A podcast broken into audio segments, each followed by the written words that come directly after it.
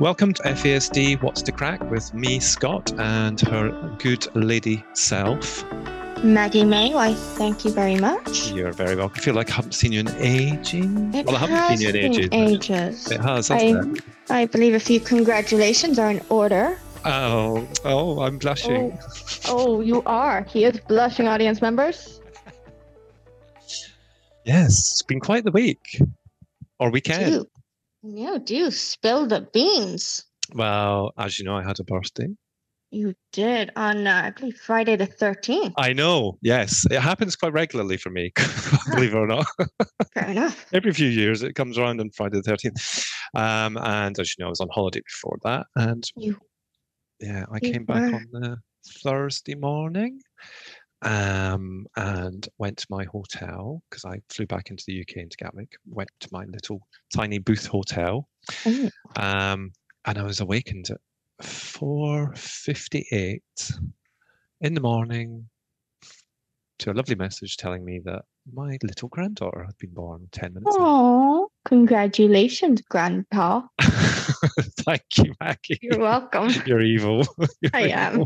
evil. um, yeah, and it, so it's been a very busy weekend because um, Tris um, managed to get over by lunchtime. Well, actually, we were both. We were both. Yeah, it's a long story, but anyway, she was due on the twentieth, um, and they had to induce her early because um, she wasn't growing as quickly as they would have hoped, or as big as she w- should have been. So they induced her um, on the 11th. Now, I, of course, was being very selfish and had all, everything crossed that she would be born on the 13th, but it was 12th. So the day before my birthday. So that was quite nice still, I thought. Means you get two cakes. Well, this is very true. Yeah, next year will be lovely celebrations. Absolutely. Yeah. So, yeah. So, welcome to the world, April Grace. Oh, gorgeous name. I know it's very strange as well because she, uh, somebody pointed out to us, she's the first female Castle Rennie. Oh, wow. Oh, legends have been born. it was just fr- it was one of those weird things when somebody said it. We were like, "Oh my god, yeah, Yeah. that's tr- oh, wow." So yeah, um, so yes, busy weekend, and of course because we don't live in the UK and that's where she lives, obviously we Yeah. try, trying to spend as much time with them as possible without uh, taking over, because you know they need time to settle and and Yeah. get with it and stuff. So yeah, so thank you, Maggie. I really appreciate it. So any news or craic with you? Um, no.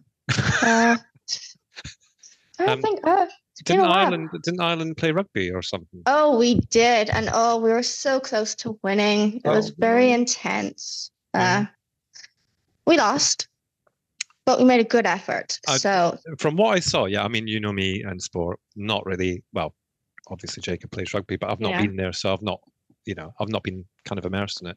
But it did look like they were, they played well, or as well. they as they played well. Um, I think what was really nice was just see how Ireland all came together. I mean, Mm. I was up in Galway at a another event, but like all the pub bar, everything was just full of just, and you could just hear people like chanting and supporting. I was like, yes, that's what Ireland's all about. It's just supporting, coming out in our numbers. Yeah. Well, I mean, nobody from the Irish rugby team is going to listen to us, but you know, well done, lads. You did your best. You never know. No, you never know. Um, next time. That's we always Yeah. say next time, don't we? Everything Yeah. like this. So yeah. So in this episode, anyway, um, we have an interview coming up at the end um, with our local elected deputy. I think that's how you refer think to so, yeah. sure, yeah. Um, Violet-Anne Wynne. So um, we all know Violet-Anne um, reasonably well. She's been very supportive of FASD Yeah. Ireland, and um, we had her on um, to we, well, we interviewed her a couple of weeks ago um, to discuss her kind of um, journey through how she's learned about FASD and all that sort of Mm. stuff. It was really, really interesting. I know you haven't li- listened to it, Maggie, um, but when it's obviously uh, when we put the edit together, I'll send it on to you because I think you'll be quite um, pleased with Yeah. you know how she i mean we won't talk about the interview because people can listen to it but just how she has developed in her own knowledge of fasd and i was really impressed actually so yeah so that's coming up but in the meantime it's been quite busy in the fasd world over september Oh, it has. and just at the end of september there was um, the fasd care study um, paper came out which was written. Sorry, there was a, lot, a bit of research done before it was written, but it was um, done with um, the Trinity College in Dublin, Yeah. um, and it was done by Dr. Katy Tobin, who's quite prominent in FASD world in Ireland, Mm. um, and also Dr. Elizabeth McCarthy and Miss Anna Marie Paanoven. I think I've pronounced that right. Hopefully, I have. They all they're they're all from Trinity College in Dublin anyway, and it was kind of the first. I think it is the first in Ireland. I think it is, isn't it? I think it is. Yeah, and I mean, well, tell me your thoughts first of all, because I'm I'm really interested to hear your your thoughts because we haven't we we genuinely listener have not spoken about this, so anything We haven't because even is is a, a first. uh, I think it's really excited because you know the study was information was gathered I think about two years ago, and so we've really been waiting and being really excited because, like I said, it's the first of its kind. And I think after I've read it, I think it really puts in black and white what parents and caregivers and foster parents and everyone has been saying for years, but Mm. it's all in black and white. It's actually, you know, backed up with um, really good information where it's not just word of mouth anymore. It's concrete. It is yes. can't really argue with the facts. Um, And I can really see how it would benefit for highlighting what work really does need to um, still be happening, but also it validates what parents have been having to deal with in relation to lack of support and what um, where they really are struggling. So, and I think it's worthwhile saying that the study was it was a cross-sectional survey for Yeah. for caregivers. So it wasn't people with FASD, but I'm I mean, blimey, you know yourself in Ireland trying to find people with FASD is you know there's there's not many of you that are kind of out in the open Yeah. because you know either too young still or maybe don't know they have it Yeah. let's be honest about it. Um, and it was a whole island as well, wasn't it? It was a whole Yeah. island um, survey. But interestingly, 93% of the responses were from the Republic of Ireland, which I think is quite interesting in terms Yeah, of was- awareness. Yeah, Yeah, that was surprising me when I read that. I was like, okay. Yeah. I mean, I mean, going in the right geographically, I guess, yeah. And I, I guess geographically, that's probably about right in terms of numbers, maybe. yeah, I don't I'm know. thinking so. Um, it was quite a small sample of of um, respondents. So I mean, there was only uh, I say only. I'm I'm saying only in the sense that as a first one, it's quite it was reasonable, but it was Yeah. 70 respondents. So I don't think we can sniff at 70. No. I think that's actually reasonably good. The aim was to get between 30 and 50.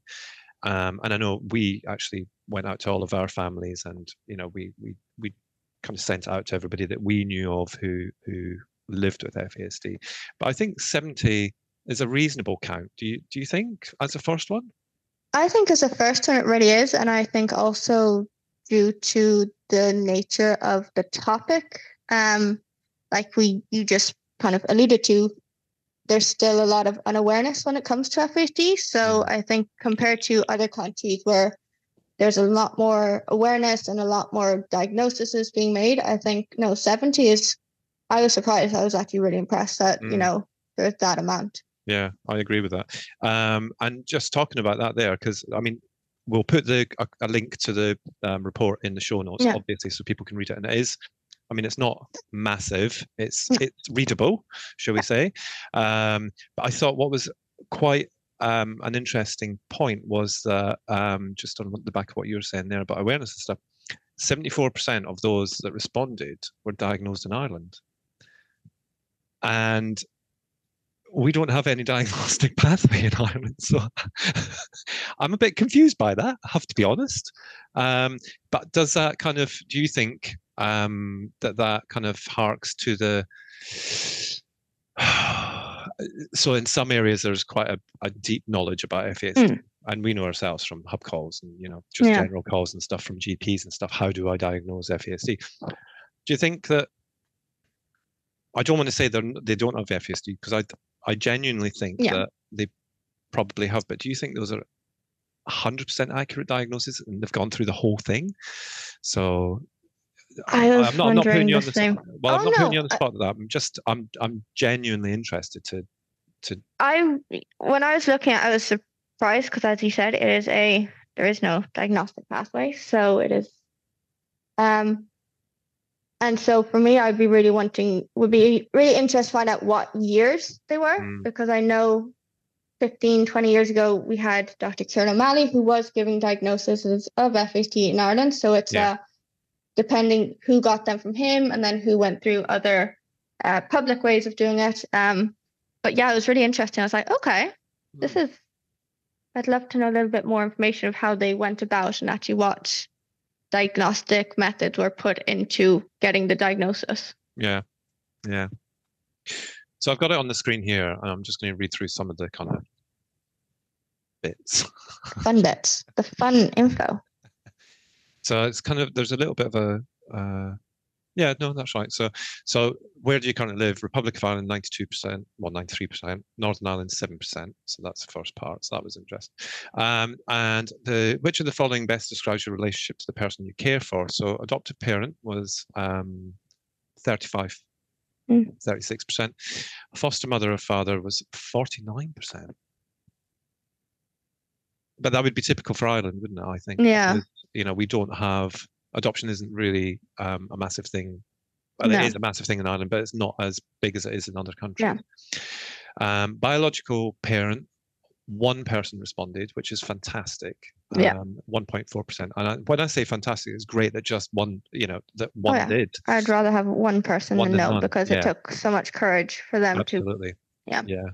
Uh, step parent or partner of a child or a young person's parent, don't know what that means, um, was 4.3%. Um, an aunt and uncle, 2.9%. Other relative in law, 2.9, and then other was 4.3. So those other could be kinship carers, I guess, or maybe, Yeah. I don't know. Um, although that would maybe come under aunt and uncle and stuff. So it's, yeah. But I mean, I guess now that we have this, any future studies that are done, we can compare it and just see how much awareness is being built over the, you know, Oh, over yeah. the next months, years, however long. Um, some of the other uh, data, sorry, I'm scrolling. Now, this was, this really was quite interesting from my perspective. Um, 10 male respondents, 47 female respondents, and one would prefer not to say. So that's 17.2% were male respondents, 81% were female. And I think that's, I, that didn't surprise me. I just thought it was really interesting because it is typical of, and bear in mind, there's probably two males in there that responded, who we know quite well. But I just thought it was, it, it struck me that, you know, um, this is still something that perhaps um, female caregivers and parents are probably more involved in than male caregivers. Yeah, I would agree with that. I think usually the female caregivers have a lot more input most time when it comes to having to deal with the school or being home and having to deal with the behaviors at home. Um, so yeah, th- that one actually didn't surprise me. The numbers, I was like, okay, Mm. that that adds up pretty. Yeah. Yeah, like I say, it didn't surprise me either, but yeah, Yeah. it's still an interesting. Um, right, what else does that? I just thought there was there was. I mean, like I say, we'll put it in the show notes so people can Yeah. can read. Um, uh, the other thing was the most common comor- comorbidities. Oh, stick my teeth in. We'll get that right. Yeah. The most common comor You'll get there, Scott. I will. You'll get there. the most common comorbidities. So ADHD had the highest, which I don't think I'm surprised at either. I'm not surprised. No. Um, attention deficit disorder, that came second. And then uh, um, ASD came third, which I think the ASD bit was, That surprised me. yeah. I, I don't want to use the word questionable because I'm Yeah. not a researcher and I'm certainly not a medical Yeah. professional. But I do wonder if that is significant in terms of Ireland's relationship with ASD diagnosis. I- Um, I was surprised that it was so high up. I would have assumed from globally, um, usually ASD would be much further down the list of. It's more That's- rare to have a dual diagnosis of that. Yeah, absolutely. Um, what else did we have? Um, so we had um, some country. We had a country breakdown of diagnoses, so where people were diagnosed, and I think this is quite interesting. Um, and um, so, out of I think there's 49 people answered this question.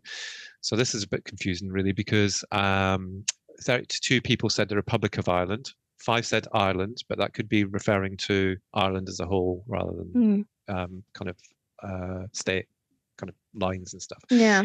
Northern Ireland three, the UK three, and the USA three, and other EU country three. Um, I think that that's probably quite typical, and and again, not a surprise given you know some Yeah. of the people that we talk to through the hub, through the calls. Um, people are often desperate to get a diagnosis, so they will go for other countries and pay for it.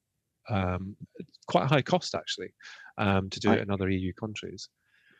Um, and uh, what else? I mean, I could go through the whole report. I'm not going to because that would just be silly, wouldn't it? Because people want to read it for themselves as well. Um, educationally, though, and that was interesting. Um, 62% of respondents reported that school staff did not understand FASD. I thought that's actually lower I, I than what we that hear. Yeah. Do you agree? Yeah. Oh, I agree. Um, Yeah. I know when I went to school, they didn't get it at all. Yeah. So I, want, Um, I do wonder if maybe that's because parents are being advocates, parents and carers are being advocates for their children and actually going in and educating and being quite feisty with school the leaders. term is bull in a china shop. Oh, okay, right. Yeah. Well, we'll go with that. Yeah. I mean, Yeah. I, I would like to think I'm not, but you know, I think I know my mom. My mom was, and you know, she would really have to fight because teachers, principals just wouldn't get it. So Yeah. she really had to, you know, every day was a new fight for her. yeah, no, that's fair. Yeah. So yeah, um, so uh, all in in all, I think that it's a really good start. Um, Yeah. and I mean, massive kudos, excuse me, to Katy Tobin for sticking with it. Um, and I know she's got a, a really big um, interest in FASD and and Mm. connected kind of stuff and what have you. Um, and she's now off, off on maternity leave because I was hoping we could have her on. Um, but hopefully next series we will get her Yeah. back on when she comes back from um, from maternity leave and we can kind of discuss it further. Um, but I'm just looking at the kind of conclusion of it, um, and I will read this out as long as I've got my teeth in properly. Yeah. So the conclusion: this study represents a pre- preliminary. God, fourth word then, analysis of the experiences of caregivers of people with FASD in Ireland. More research is needed to further investigate the themes explored. The study findings echo what is already known, er, already known in other countries. FASD is complex and caregivers experience enormous stress, burden, and financial strain. Diagnosis, early prevention, early interventions, and prevention or management of secondary disabilities are urgently needed to improve outcomes for young people with FASD and their families. FASDs are a range of mostly preventable conditions affecting approximately 5% of young people in Ireland. 5%. See? The third highest rate worldwide. Ireland is reported to have the highest rate of alcohol use in pregnancy globally, with low awareness of the implications and devastating outcomes. We hope that this, the results of this report will use, be used be of use to continue advocacy work in this area. So I think as a conclusion, I mean, there's some recommendations as well, which again you can read in the thing. I'm not going to read all them out, but um, I think as a conclusion that, I, like you said earlier, it's now in black and white. Yeah. And Um, yeah. And I think it also gives us as an organization really a starting point of okay, what really stood out for me on this was the whole education. And Mm. like you said, you know, teachers don't get it. Yeah. So clearly more awareness of educating mainstream education and getting it really so that all teachers are FAC informed and we have FAC informed schools. Yeah. Um so that individuals can stay in school because Absolutely. we all know that's the best outcome. The longer you're in school. Absolutely. Totally agree with that. And I mean, you know, if you're interested and you're a teacher or an SNA or a SENCO, you can always come along to our free workshops, FASD in the classroom. Information on our website, fasdireland.ie forward slash workshops. Just a little plug there. News. Um, So before we finish, I just I, I there was some additional quotes from caregivers, and I thought that actually these, I think we need to read these out because we hear so much negative stuff about FASD, and I know Maggie that you pick up on that quite a lot as someone Yeah. with FASD. Um, but there were some lovely quotes on the end. Um, it's, it's on um, uh, page. Tell I'm working on a different computer today because I can't work out. Anyway, it's near the end of the report, and it's um it says additional quotes from caregivers. So the first one is Our daughter is a joy. She has so many strengths and gifts. And that was a quote from one care- caregiver. Mm.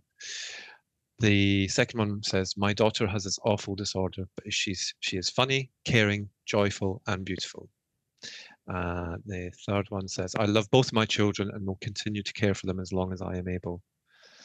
And the last one says, We love him and we couldn't imagine life without him. And I think that that is really, I think once you understand the condition, you learn how to help your young person to be as successful as possible and you advocate for them. I think that those are probably, they're probably achievable goals. Yeah. But at the beginning, when you don't know what it is and you don't understand it, I think that's that's an issue. Oh, that's a huge issue. But I, I think those additional quotes are lovely because it's it's seeing the strength in the individuals of, you know, we have caring, joyful and beautiful. It's uh it's looking past the disability and actually seeing the individual and seeing their amazing ability to have strengths and to be able to succeed. Absolutely. Yeah. And I I know because there was um we talked about this a couple of weeks ago, didn't we? Before I went off on my jollies, um, about some of the negative stuff that's been said recently, um, whether it be on platforms or you know wherever, even in kind of written stuff as well. And I think that I I came into FASD not knowing much about it. Obviously, in fact, it was on my Facebook memories um, the other day. I think it was 2015. I attended my first ever FASD training session, and I was a helper. So I wasn't delivering it. I wasn't there as a, but I was I was I was a helper. I think it was when I worked for Adoption UK, and it was one of the training courses that they did. And actually, I, I wish I'd screenshotted it actually because I wouldn't be able to find it typically. But um, I actually said I have so much respect for those. Bearing in mind it was for FASD caregivers, I have so much respect for those caring for a child or a young person with FASD because you know, again, a lot of the negatives come out in the training that you deliver Yeah. because actually that's what people are, I guess, looking for. But actually, we have to start looking at the positives of the achievements. You know, you as an example, global sensation, superstar I try. in the FASD world. Um, you know, I think about Jacob and how you know he's reached 17. Fingers crossed, he'll be able to learn to drive. You know, he's into his rugby, he's very successful at that, and he wants to go to university. And you know, it's all those kinds of things that we have to celebrate. Yeah. Yes, your room might be a kip, and you know, you might have, I don't know, your bin overflowing for six weeks, and you know, rotten food everywhere. These science experiments. Only a few. yeah, coffee cups with like big thick Yeah, like ecosystems. But actually, you know what? Is uh, in the grand scheme of things, you know, I'm doing We- pretty okay. yeah, and and just being a little bit more positive about it, and and some of the outcomes might actually, yeah, it just might help young people It's who not have yeah. FASD. It's not going to do any harm. Yeah. Whereas if you're constantly being told you're bad or you you can't do something or you you know that that must well it will it'll affect your self esteem and, and all that. Oh, stuff. it. I also think that when young people inv- or this, they internalize it, and Mm. very often, if you get if you hear it often enough from everywhere, from school or from home or from friends or yeah. from relatives, you start to believe it that you are what's being said about you. Um. And like I said, I've actually seen a turn the last few years where we're actually moving away from the whole, you know, only focusing on negative and actually focusing on strengths of individuals or, you know, celebrating these small achievements Mm. and really embracing that it's two sides of a coin, really. Absolutely. Yeah, absolutely. So that's that. So we'll put the we'll put the um the link to, in the show notes for that. Um and yeah, I think that's all we've got this week. Um unless you've got anything else, Maggie. No, I suppose Mhm. next uh, episode I'm going to be a year older, so uh, that's oh, going to be an exciting birthday. one. Yay. Yeah, my one. Yeah. Yeah. It's my turn now. The birthday's over. oh yeah, okay. Yeah. Lasted a whole day. To be honest, it was kind of it was non-event but I say it was non-eventful. I held a baby for most Yeah. of the day, so it wasn't Yeah, non-eventful. think that's pretty eventful. eventful. cool. Yeah, exactly. Um, yeah, so um, right, so we will. Um, this is October's episode, episode five. The next one will be the last in this series, um, whilst we work out what we've done right, what we've done wrong, who we need to speak to, who we, um, you know, what we need to do, etc., etc. But um, we've we've yet to decide on what episode six is going to look like. I am going to try and get Tristan on because I think that actually we should re- have a review of FASD Ireland and see, you know, what Yeah. what we're up to, where we are, and all that sort of stuff. Where we started, where we are now, what's the future holding? Exactly. Um, but for now, thank you, dear listener. Um, we appreciate you um, spending the time with us. Um, like I said, fasdireland.ie is our website. We're on all the socials. Just search FASD Ireland. Um, and um, I do have a look at our workshops.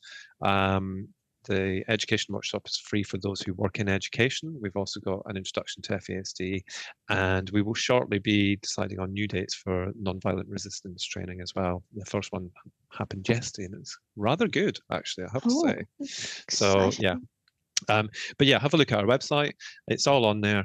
Um, and coming up next is our interview with Violet-Anne Wynne, local TD here in uh, County Clare. Thank you for listening. Thank and- you. Have a fabulous month, Maggie. Bye. Thank you. Welcome to being a grandpa.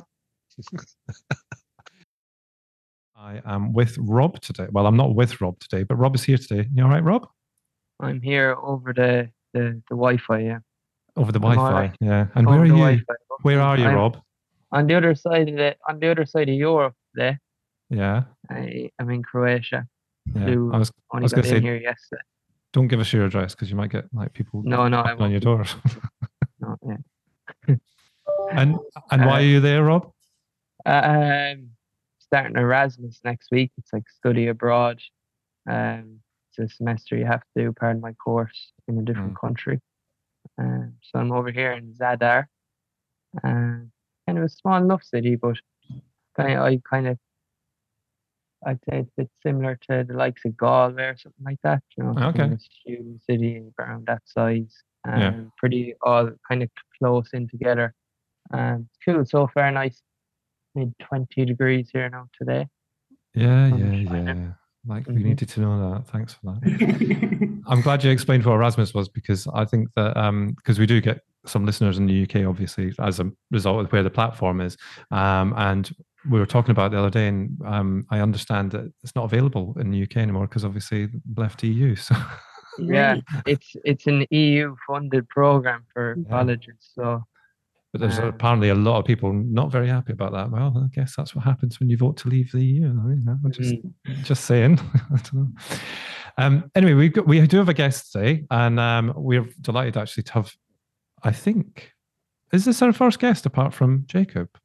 Yeah, because our first podcast was just an introduction. Then we had Jacob, and now so you are our first guest, Wow. Violet, Violet-Anne Wynne, who is our local elected deputy. I don't know if that's the right phrase to use, but you'll introduce yourself in a minute. Um, you've um, agreed to join us today, so thank you so much for coming on. We really appreciate it, and to have um, somebody who's been elected to represent um, the people of Clare. Um, actually, I'm quite impressed with myself for getting you on. So go me. Um, so yeah, so thank you for coming on. Do you want to give yourself a bit of an introduction so people know who you are? And yeah, Yeah, sure. Yeah, so I'm Violet-Anne Wynne. I'm the independent TD for Clare. I am a mother of six children. Um, and what else now can I say about myself? Probably a lot, but um, we might just leave it with that for the moment. I think when you said six children, I think that's that's that's way more than yeah. Uh, anyway, um, I was I was going to say something really disrespectful there about getting a television, but clearly that's um, that's an old joke, isn't it? Um, I, I surprisingly hear it quite a lot. so thank you for that. Um, it just made myself look like a right fool. Um, but um, well, even having six kids, I mean, that's like you know a thing, isn't it? Six, six children is a lot. That's a lot. Of, a lot of children to look Yeah. after and to take care of, and I'm sure that you've uh, definitely got some life experience and and there, like most of us have, who you know are involved in the FASD community. So, um, but w- so we've got some questions for you, and hopefully um, we can kind of get through them all. Um, and I'm going to ask the first one anyway, um because just because I put my name on the on the on the page. So, um, we're obviously been working alongside you and in various ways for for quite a while. And uh, the first question that came to my mind was what what was it that made you become more interested in FASD and FASD Ireland? Yeah, so um, I love the easy questions to start off with. thank you very much, uh, Scott. And I just want to thank you, um, I suppose, all of you in FASD Ireland for the invitation to, to take part in the first ever um, uh, podcast where you had guests. So I feel hugely privileged for that as well.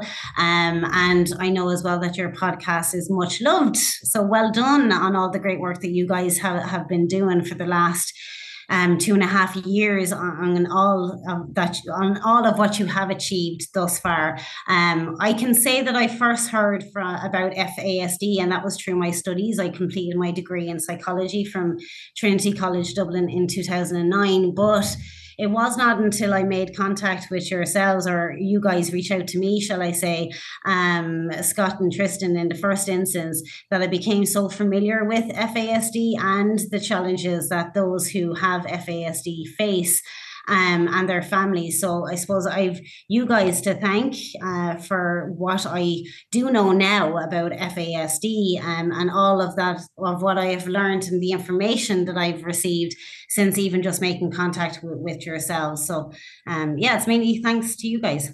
Mm. I didn't know you had a degree in psychology. There you go. See, learned something new. You didn't have to intro that bit; it just came into the conversation. So yeah, it's cool. Yeah, I was just thinking that um, they might kind of when I first met you, while it was actually there in the office, and it was that time. When, remember there was a meeting with yourself. I think Senator Martin Conway was there, and um, it the other one. We were upstairs. Oh, yeah. Oh, Cathal, Cathal but, um, Crowe. Yeah. Uh, yeah, Cathal Crowe it was, and uh, so I, uh, I was kind of seeing you as being kind of heavily involved with FASD Ireland, and you know Tristan and Scott used to be talking about you and that, and um, but I didn't really know, like, I wanted to ask what was your knowledge of FASD before kind of getting involved with us. Like you mentioned the the having the degree in psychology, but to what extent did you kind of learn about it or or hear about FASD through that? Yeah, thanks, Rob. Um, well, look, I suppose I can honestly say that my knowledge was absolutely limited. I knew only that it was a condition that affected the baby's development um, and that it was as a result of, of, alcohol intake during the pregnancy, but it wasn't something that um, that was spoken about really in, in conversations or in the wider public. I mean, as I said, I was a mother of of six, and I'd never given it too much thought. Only from what um, I had learned in in uh, well, we touched on it um, in my degree, and that was it. Um, but I really did not have much of a greater knowledge or or any kind of experience of it as well i suppose just to say that because you know while you're going through pregnancies and going to hospital appointments gps all of this kind of stuff it just wasn't something that was ever um, discussed in in any kind of conversation. Um, so like now that I have learned so much um, from working with the whole team, uh, Scott, Tristan, Maggie, uh, May, and and Robbie, um, I realize now looking back that I had absolutely no uh, real knowledge and no absolutely no experience whatsoever. Um, so I I didn't know anybody who was affected. I didn't know anybody that um that knew anybody that was affected either. So, and even if they did, it wasn't something that people would feel comfortable um, talking about. So, I suppose that was that was something I suppose that kind of really stands out to me um, in all of that experience, as you say, like from uh, having the babies and everything else. It was something that never never popped up. Yeah, I think that's really interesting, and, and especially you know, that not putting an emphasis on the fact that you've had six pregnancies, but you've had six pregnancies and it was never kind of mentioned at any point. You know, I'm not not because you were drinking through pregnancy or anything. That's not what I'm saying, but I'm just saying, yeah, you know, for that not to be something that's in. I don't know what yeah. you get here, a pack. I don't know. This is how you have your baby. This is what you should do. This. I don't know how it works, but certainly you would think that there'd be some kind of, you know, some form of um, information or you know even just a leaflet or a pamphlet that would say you know these are the things that could affect how your pregnancy goes. You know, yeah, we used yeah. to concentrate on smoking, didn't we? Like maybe 20 years ago, smoking was, you know, became bad for everybody, obviously, but even more so if you were pregnant.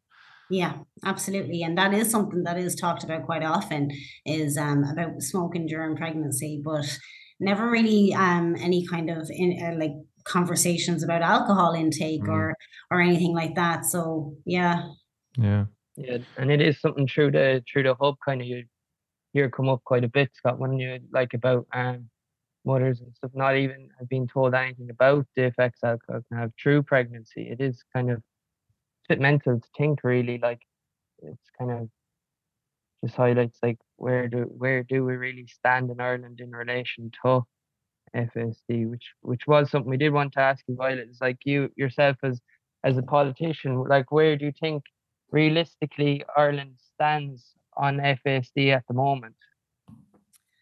Yeah, that's a really good question, Rob. Um, in some ways, it's hard to know. I, I, did put down a number of parliamentary questions to the Minister for Health over the last year, and and like despite asking questions about advice, healthcare, treatment, and support of FASD, I only ever received the same carbon copy reply from um, actually the mother and baby division about prevention um, to many of those questions. And it was only through taking up the issue directly with the Minister for Health that I started to receive um, better replies, so to speak, from another section in the department, the General Manager of National Mental Health Services. Um, he wrote back to me uh, to tell me, uh, and I quote, there are no dedicated me- mental health supports for adults in Ireland diagnosed with fetal alcohol spectrum disorder. Disability, primary care, paediatric services, and mental health are all involved in the provision of services for children and adults with FASD in Ireland.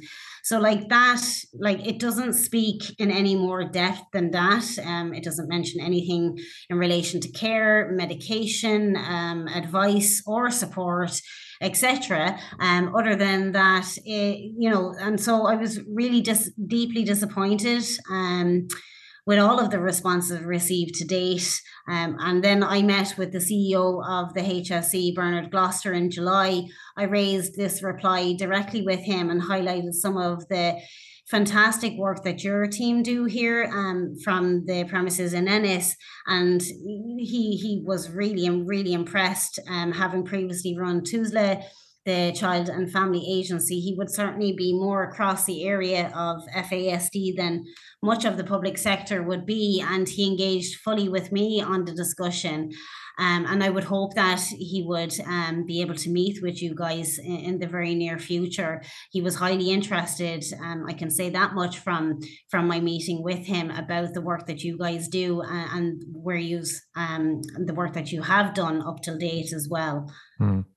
Yeah, it's interesting having him come in to the HSE after being at TUSLA because obviously, you know, they are dealing with well, they're dealing with like the the children who are affected by this, not just by you know alcohol, but also like you know neglect and abuse and all that sort of stuff as well. So I think it's really really interesting that they've appointed somebody like him who has actually got that background, and I think that can only work well in terms of you know helping FAS, the FASD community, um, if the HSE actually actively kind of engages now rather than just, you know, like you say, these carbon copy replies are just like there's, you know, obviously we've seen the ones that you've submitted and the yeah. ones that other TDs have submitted as well. And some of the responses are just they made me laugh because it's just like, oh, oh, did you, did you just copy and paste that? You know, it, ju- it just seems, and it just seems they're trying, just trying to constantly pin it to somebody else, like the mm. different sector here, different sector there. But you can't really do it with FASD, so it is good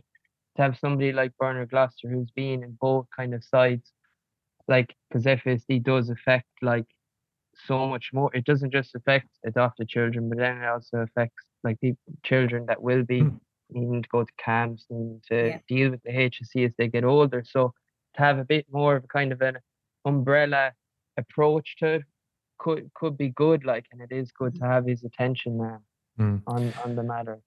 And I was just going to say, I mean, your your interest doesn't just lie within like with FASD. I mean, you're very passionate about CAMHS as well, and you've spoken publicly about that as well. And and you know, there's kind of for those that don't know much about CAMHS, what what, what is the current situation with CAMHS? If you are able In to share. Clare specifically. Well, yeah, I mean, you know, that as an example, yeah. Yeah, well, I think we've seen, um, you know, the commissioner's report, and that highlighted a, a number of deficits within the the CAMHS structures, um, especially in the CHO three area, which is where um, our county Clare falls under. And so, like at the start of last year, we've seen that there was 140 children who just got forgotten about. They got lost and had received no follow up care, for example. Um, and that's probably the most stark example now they did discover their own issue um, and highlight that before uh, the the mental health commissioner had to, which was I suppose a, a, a, the only positive in the whole situation. But um, it's pretty dire in in County Clare in respect of resources, for example. So like we're supposed to have an additional two teams um, for the, the CHO3 area, and they're still not in place now at this point in time. Um, and I'm also arguing for a need for a West Clare team as well to be added to that. So that's a third team in my eyes that's needed to be able to ensure that access to mental health supports for children and young adults um, is uh, realised, I suppose, and, and made a reality because at this point now, especially off the back of COVID, there are so many young people people who are who are suffering um, and aren't able to cope uh, on a daily basis, and so they definitely do need uh, as much support now rather than later. Um, as we know, early uh, prevention or early intervention is the best prevention, really. Mm.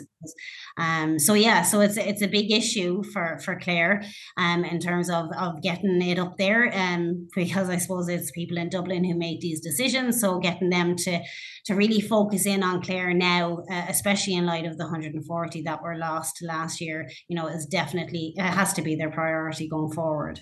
Yeah, yeah. I think the CAM system itself is probably a little bit kind of uh, needs updating, should we say, uh, in some ways, doesn't it? I mean, uh, I know from my experience of CAMHS because I've experienced CAMHS in the UK as well as here, mm-hmm. and when we first moved here, Clare seemed to be really good, which obviously has changed. Um, but of course, there's then that kind of transition to adulthood as well, isn't there? So you yeah. know, as you reach a certain age, CAMHS is no longer responsible for you. You become yeah. an adult, but you've still got the same issues you had before you were 18, and yet there's you kind of drop off the the edge. Yeah, it's a mm-hmm. major gap um, yeah. with, with the whole mental health services and uh, support services, and the fact that there isn't that kind of transitional process um, available to those who turn 18. Because, as you say, it's not a case that they reach 18 and all of a sudden, then whatever issues and difficulties they were having are now gone. Um, if anything, it's, I suppose, probably even more difficult at that stage of your life because you don't know what you're going to be doing next, and mm. all doors um, kind of seem open, but some seem closed as well to some people. So, um, yeah, that's an absolute gap in the mental health support services, 100%. And, um, you know, that's been raised, uh, you know, high up and low down. So they are aware of that issue. It's, it's just about getting, I suppose, a necessary work done to, to ensure that people are transitioned uh, and that whole process is made easier. Yeah. So I feel like we've probably touched on this next question a little bit within that, but, but it's yeah. worth it's worth it's worth investigating with you. Um, so what do you what do you believe is the main barrier to people seeking a diagnosis of FASD in Ireland? Because we know that there is no pathway, but what do you what, what do you consider to be the the yeah. one of the reasons or any of the reasons for that? I guess. Yeah, it's a really good question. Um, and I think like there are many barriers, uh, but just to start off with, I think the first one has to be the stigma. Um, it has to be the number one barrier without a doubt. I think people are too afraid um, of finger pointing and blame games, so to speak, that may attribute to this um, kind of condition. And uh, I do think that that is a huge concern. If people don't feel comfortable and don't feel like they can come forward, they won't. Mm-hmm. Um, so for me, we we do need uh, to do a, a lot of work around reducing the stigma that is associated with the condition. I mean, we know that unplanned pregnancies still happen, um, and then we know that there are those who aren't even aware that they are pregnant for a period of time, um, and it can be different for for all uh, pregnancies. So we have to bear that in mind, I think, as well. And um, so for me, it's about making sure that people feel comfortable coming forward and asking for the necessary supports and services that they may require. Um, and they need to be able to reach out to them. The, the more awareness that we have, the better, uh, as we should not have a situation where, you know, mothers um, are worrying and alone and isolated from the support that they need. Um, and the only way to ensure that people feel comfortable is for the HSE to run awareness campaigns. So that has to be um, their first priority in my eyes. Um, but we also have to mention at this point that currently the HSE have advised that the prevalence and epidemiology of FASD is unknown. Um, and the reason why it's unknown is because we lack a register of persons with neurodevelopmental disorders in Ireland, which is a major obstacle um, in, in, in terms of being able to understand uh, fully, I suppose, how many um, have FASD. And uh, I suppose until we have those figures and until we have that definitive number, um, you know, there's no way to quantify the exact kind of supports that is needed. So that is detrimental to, um, uh, I suppose, everything to do with FASD Ireland. Um, and I know that it is considered a hidden disability by virtue. And because of that, um, most people who are subsequently seen to have FASD have no outward signs of disability, and that can make diagnosis very difficult. Um, but what we do know is that the predicted prevalence in Ireland is 4.75%, which would put Ireland as the third highest in the world. So that's massive. Um, so I think the fact that we are here where we are now, um, in terms of what we we, we do know is is still very limited um, in in the wider public, and that has to change. Mm. I like that. Yeah. Yeah. Yeah, you touched on you touched on both kind of things there about the support too. Like, and it, it is it is kind of important that like par- parents and women are and feel feel that it's like I don't know if normal is the right word, but like that you can reach out to these like organizations like FASD Ireland or the HSE when you're looking for a diagnosis. Um, like how how how do you think you could make this easier? Like is it just truly like just thoroughly true uh, raising awareness and or like how, how what do you think we should be doing to support yeah. um, those living with FASD well, the first thing has to be awareness, and um, that will do two things. That will obviously provide um, the the public with the the right information that they need, um, and you know, uh, probably getting rid of some of the stereotypical um, anecdotal ideas that we have uh, in our heads currently without the, the proper information about FASD. And then, secondly, the other thing that it will do is it will normalize the conversation around FASD, which in, that's that that's probably the most important thing that we can do is to normalize the conversations around FASD so that people are talking about it and that people um, are exchanging views about it. And um, I think from that then from it being in the the national discourse then you know there will be an, a level of acceptability that will come with that that is absolutely necessary for us to be able to move forward. So you know FASD um, can happen and has happened and, that's a reality but it's it's what we do with that reality instead of ignoring it and pretending that it exists we need to be able to embrace it and be able to support those who um, are impacted by it um, and, and until we get there you know we're we're fighting a losing battle i think yeah, I think you're right. And um, I mean, I, I guess um, maybe an unfair question. I don't know, but what would you like to see in the next five years related to FASD? What what would you, you know? I'm, i was going to say ten, but I think that's too long. yeah, yeah. um, no, no, I appreciate that, and I have to say, you know, you guys, um, I, I, may not have said this already, but the four of you in particular, Scott, Tristan, Robbie, and Maggie May, the the work um, and the time and and the effort that you guys have put into um all all of what you have been able to achieve uh, up until this point, and now that it is FASD uh, Hub uh, Ireland and all of that kind of stuff, I think it's um, been very inspirational for me to to watch you guys work um, and to be linked in with you here and there throughout the process as well because the tenacity that you guys have shown um, through COVID and everything else um, has just been, uh, I suppose, incredible for me to to be a, a bystander and, and kind of see um, how it has evolved. So I just wanted to say that as well. And in terms of supporting those living with FASD and what I want to see in the next five years, um, okay, so early last spring, I commissioned a piece of research from the Oireachtas Library and Research Service with respect to how some of our contemporaries deal with the area of FASD and what the Irish approach looks like um, in comparison, I suppose. Unfortunately, I was incredibly disappointed to read that all 13 of the proposed HSE actions were focused around the area of prevention. And like while I welcome and support harm reduction methods, that does nothing for the the 600 Irish babies who are born with FASD every year. If we look at the approaches of three countries um, that seem to be providing the most advanced response and framework for FASD, we can see from the likes of Australia and the United States that they are as concerned with management and treatment across the lifespan as prevention. Um, and then from the likes of Canada, they actually have a 1.5 million fund for strategic projects with respect to FASD.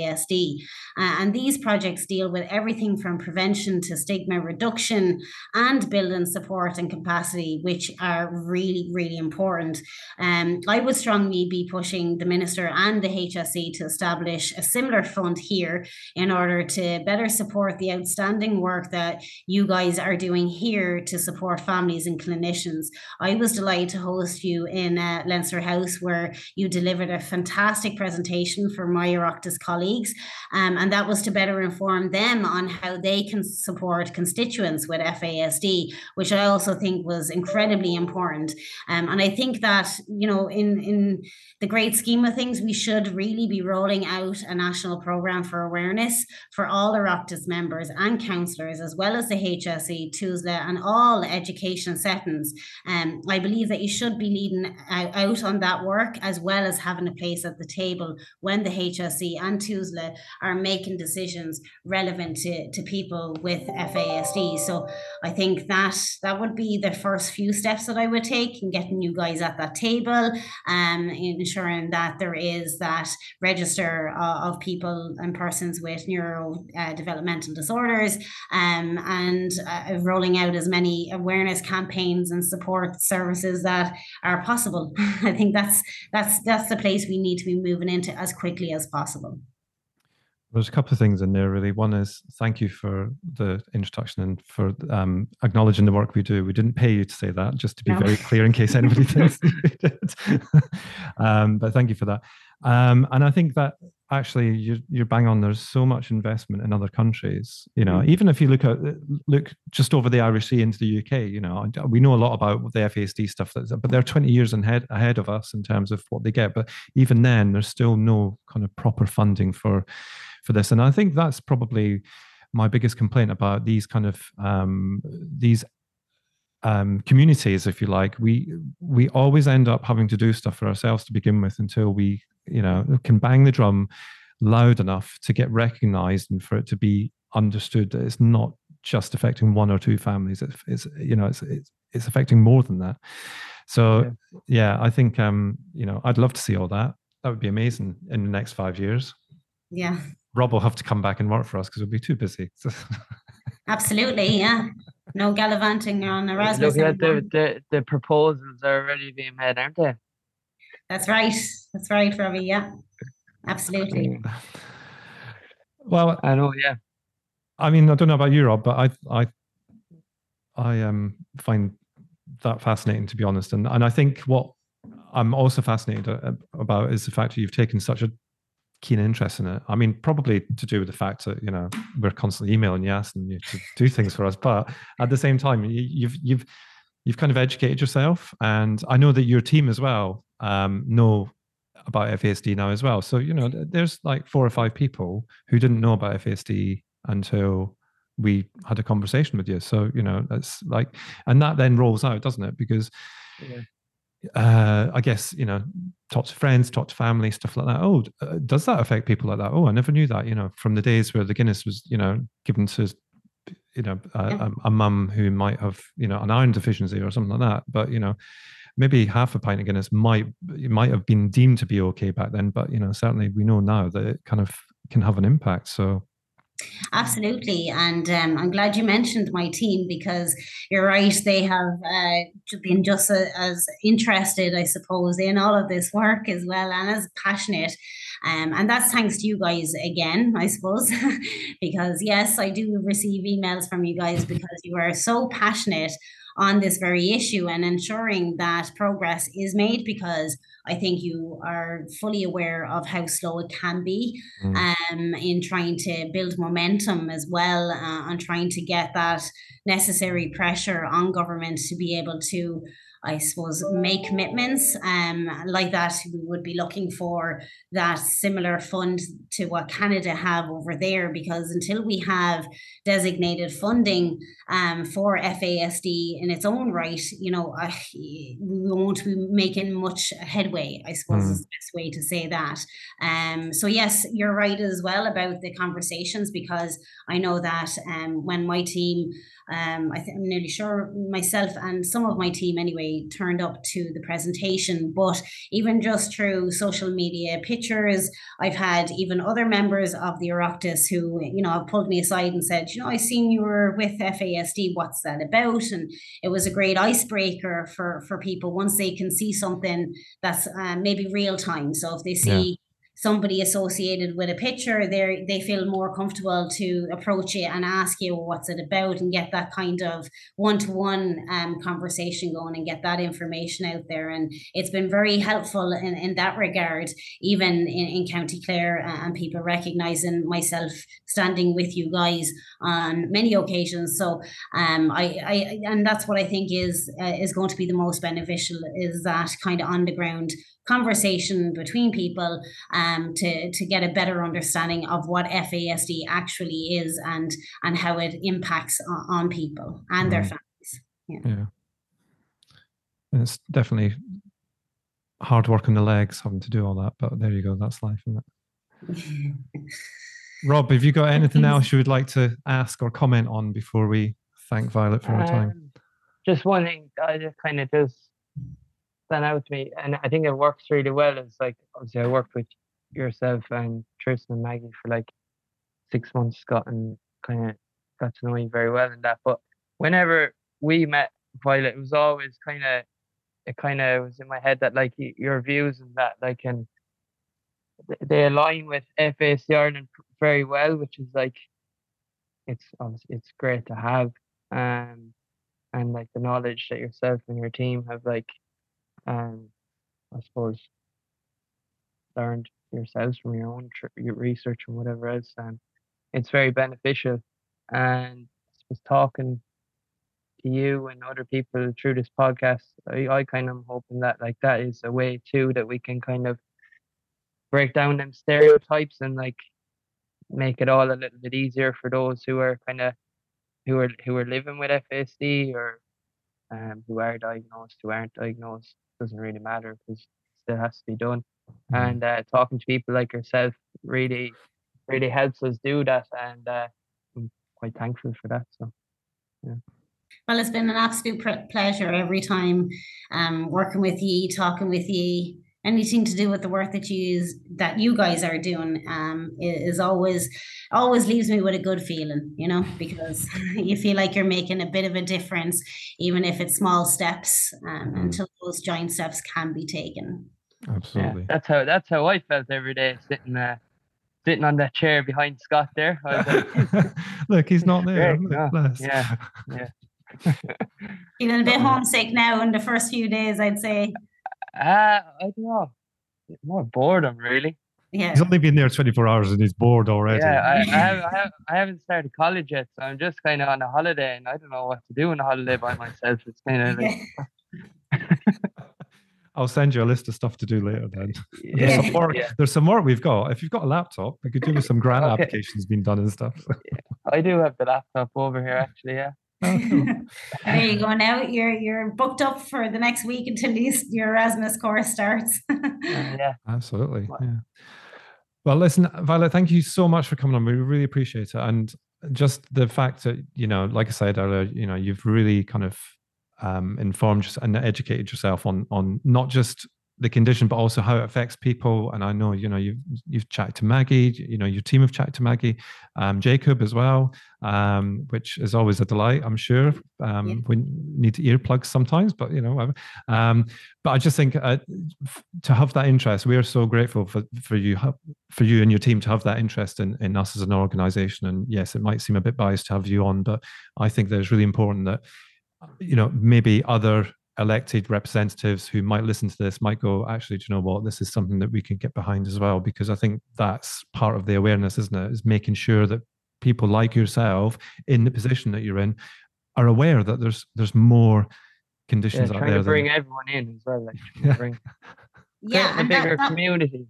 That would be great. I mean, the more and more public figures who can, um, you know, speak on this issue in particular as well, will make it easier for for other people to to talk about it too. So I do think that you know we should be leading the way on that front. So if Mm. if any elected representatives can do something like this, like this podcast, they should absolutely consider doing it because, as I said, you know, we need to be leading the way and showing, I suppose, you know, that it's okay to have these conversations and it's a, it's okay to to have someone in your family who has FASD and it's okay. Um, and we just need to to now look towards well, what will make lives better for for them because it's it's those people who have gone on all these years now without the necessary support and services that they have needed. So, I mean, we really need to acknowledge that, I suppose, at this point as well. So, Mm.